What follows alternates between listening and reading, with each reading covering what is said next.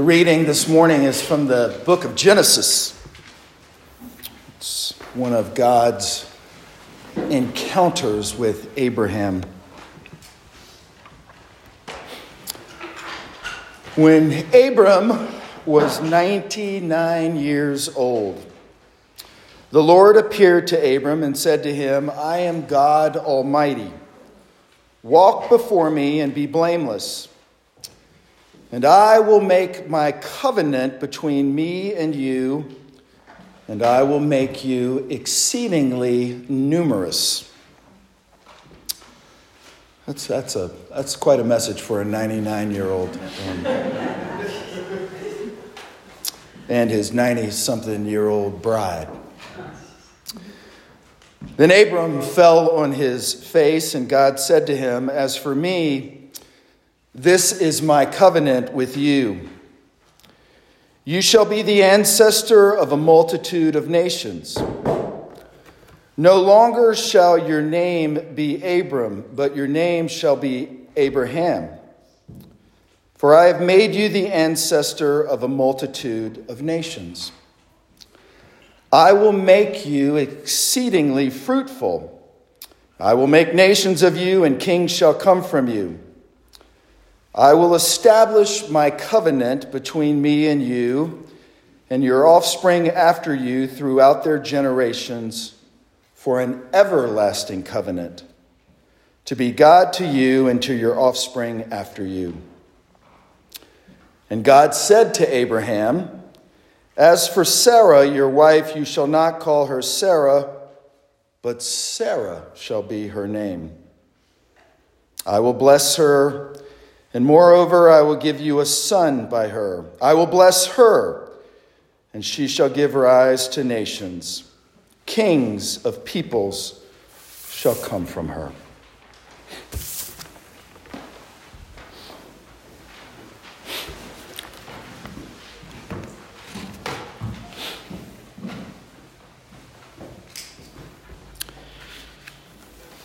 Dietrich Bonhoeffer was one of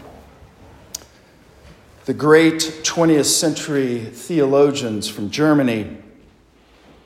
And he wrote a magnificent piece, a great existential piece from prison during World War II. It is entitled, Who Am I? Who am I? Who am I? They often tell me I come out of my cell calmly, cheerfully, resolutely, like a lord from his palace. Who am I? They often tell me I used to speak to my warders freely and friendly and clearly, as though it were mine to command. Who am I? They also tell me I carried the days of misfortune smilingly, proudly, like one who is used to winning. Am I really then what others say of me? Or am I more of what I say to myself? Restless, melancholic, and ill like a caged bird, struggling for breath as if hands clasped my throat, hungry for colors, for flowers, for the songs of birds, thirsty for friendly words and human kindness, shaking with anger at fate and at the smallest sickness trembling for friends at an infinite distance, tired and empty at praying, thinking, doing, drained and ready to say goodbye. Who am I? Am I this or the other? Am I one person today and another person tomorrow? Am I both at once? In front of others, a hypocrite, and to myself a contemptible, fretting weakling? Or is something still in me like a battered army, running in disorder from a victory already achieved? Who am I? These questions mock me. Whoever I am, you know me. I am yours, O God.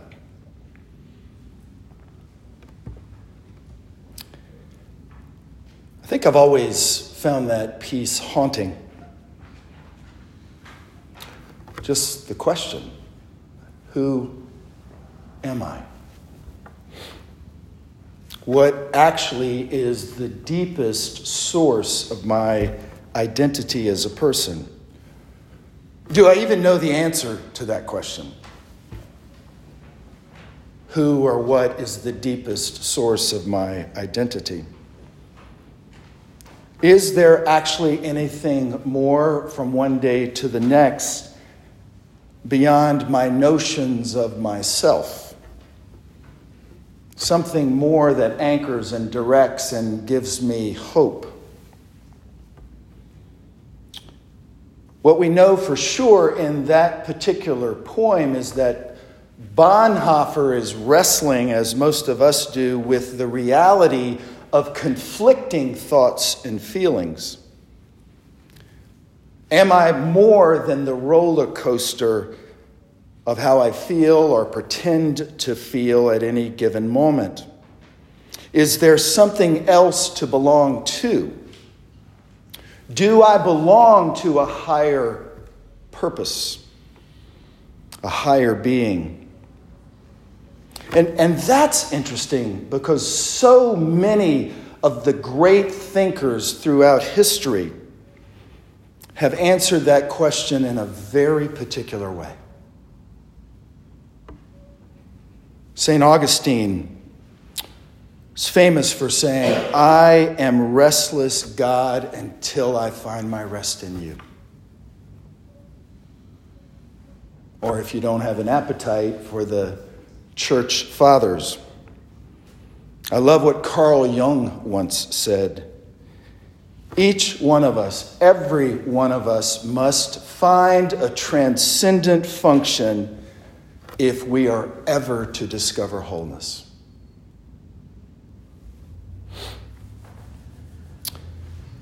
I'm thinking about all this, and I, I remembered vividly the summer that I spent in Israel back in 1982. I got very, very close that summer to an Israeli family and spent a bunch of time with them. On a bunch of occasions, I, I would spend Shabbat with them, the celebration that they would have on Saturday nights. And there's one conversation that is seared into my memory. And I, I asked the mother of the family, the matriarch, why they continued to celebrate Shabbat in a traditional way. And here's what she said One must always remember what God has done, freeing us from ourselves, freeing us from slavery, freeing us from hatred, and providing for us a place to call home. That is God's hand in history, and it is our promise to remember. That's a very, very thoughtful statement. It is our promise to remember what God has done and is doing in our lives. And I remembered even then, I was only 22, and I asked myself, well, what, what promises do I hold sacred?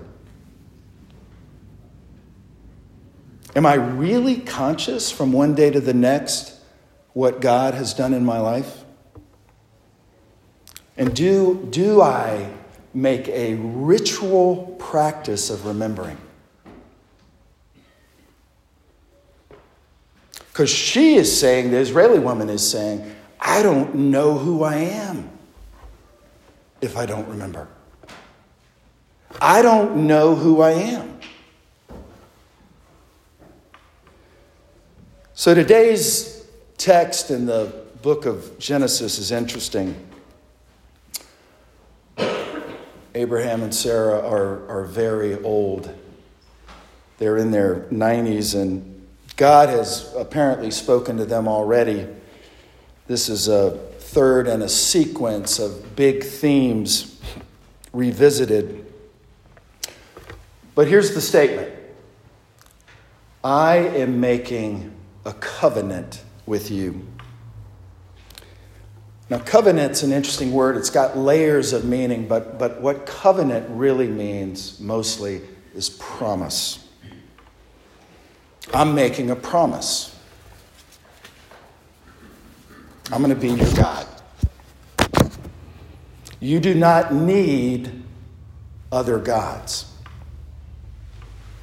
You, you don't need to follow the, the whims of countless other gods.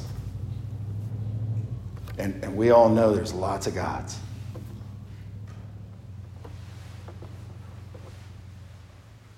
All sorts of gods. Pleasure, success.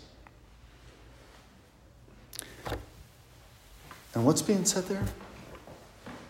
None of those gods are invested in you. Not a single one of those gods is invested in you. They are random and fleeting in their desires. But God, God says something else, I think, in this text, something more.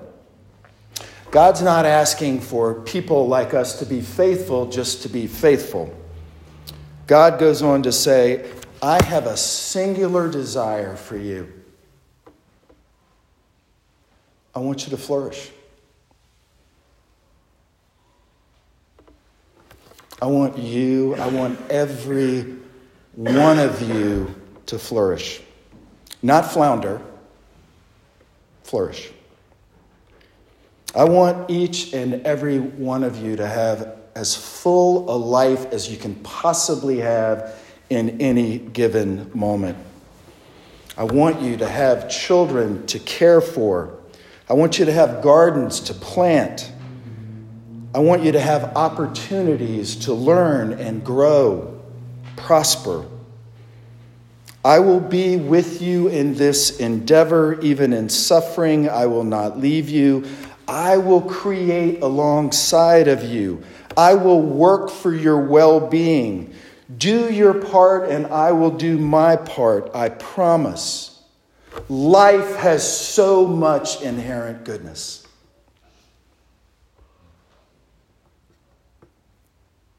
And there's a choice right there. To believe that's true or to believe something else is true. Makes me think of Rainer Rilke's famous poem called The Promise.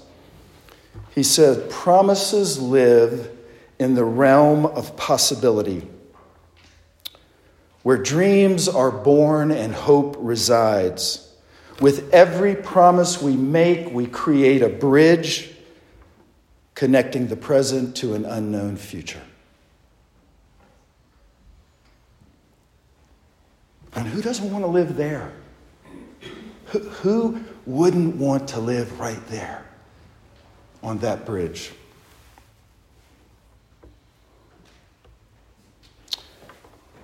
So here we are, we're sitting in church,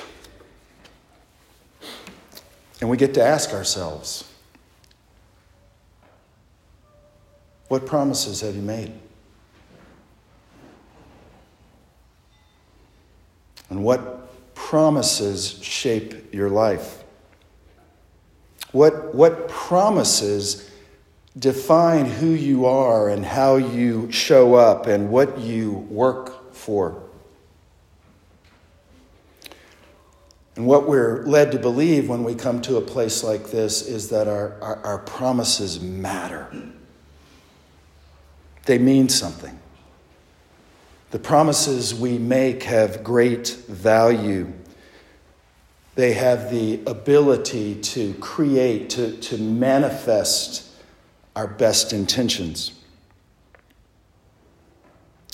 Carl Jung reminds us if, if we work in that way, we can have greater wholeness in our lives. Here's the big yet. Tons of social scientists are telling us that we resist the idea of entering covenant relationships. We resist the idea of entering into the kinds of promises that are binding. One social scientist writes this We have strayed from the idea of making lasting promises. We tend to keep promises as long as they work for us as long as we perceive that those promises meet our needs. She goes on to say an even greater risk is to make no promises at all, only to follow the whims of individual aspirations, feelings, and moods. Unknowingly, she says, this creates a world of unintended narcissism. I am the captain of my own ship, and I will find my own way.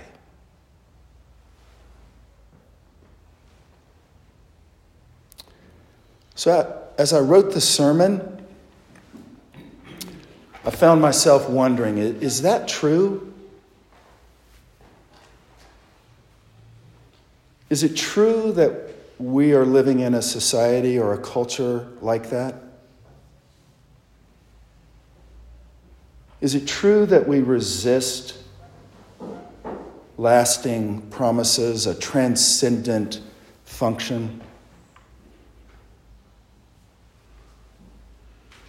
I don't know for sure. It, it, seems like it's true, but it had me thinking a lot over the last few days.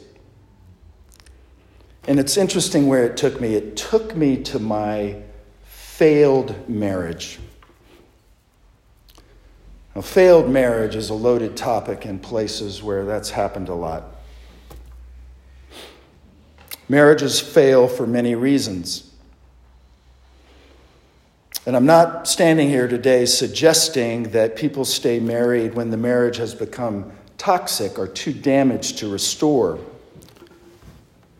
But in my case, my orientation to marriage lacked a covenant understanding of relationship.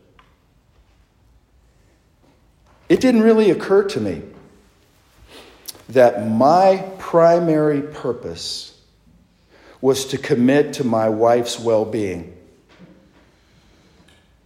It didn't occur to me that my primary purpose was to do everything I could to see that she flourished. You know what occurred to me? That I needed to hang in there from one day to the next and hope for the best. So, as I think about covenant relationships, what I think is that my approach, particularly in that case, was shallow and short sighted. And in the end, my approach caused a lot of damage.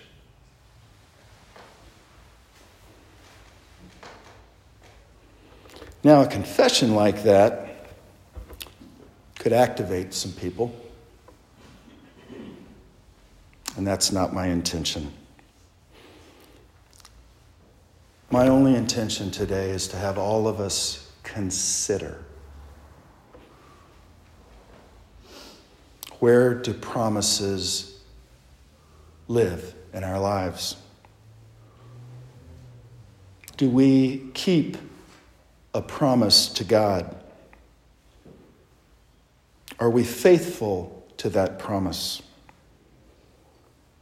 Have we made a promise to ourselves to, to the honest well being of ourselves? Do we have a clear promise to those closest to us to work generously for their well being? Is it a priority for us that the people closest to us would have every opportunity to feel loved in whatever circumstances they're dealing with? Is that in our minds? Is that our intention?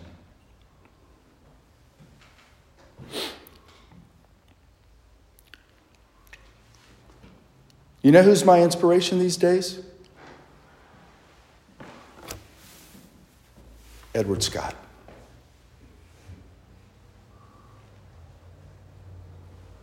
You're my inspiration these days. As many of you know, Mariette is battling lymphoma. And Edward is all in with his beloved wife of more than 30 years.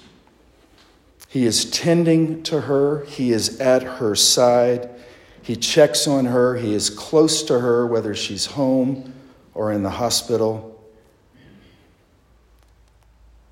Would Edward describe that as the burden of responsibility? I don't know. I think he would describe it as the burden of love. because, it, because it's the promise that he made in the presence of God and other witnesses.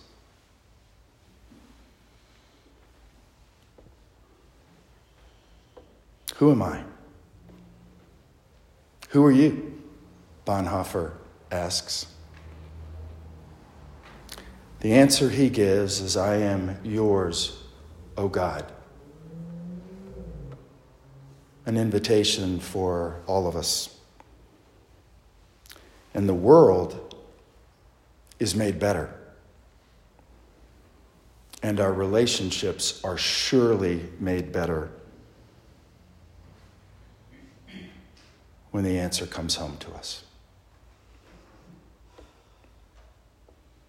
May we seek the flourishing of self. May we seek the flourishing of those closest to us. And when flourishing is not possible, well being is always possible. May it be so. Amen.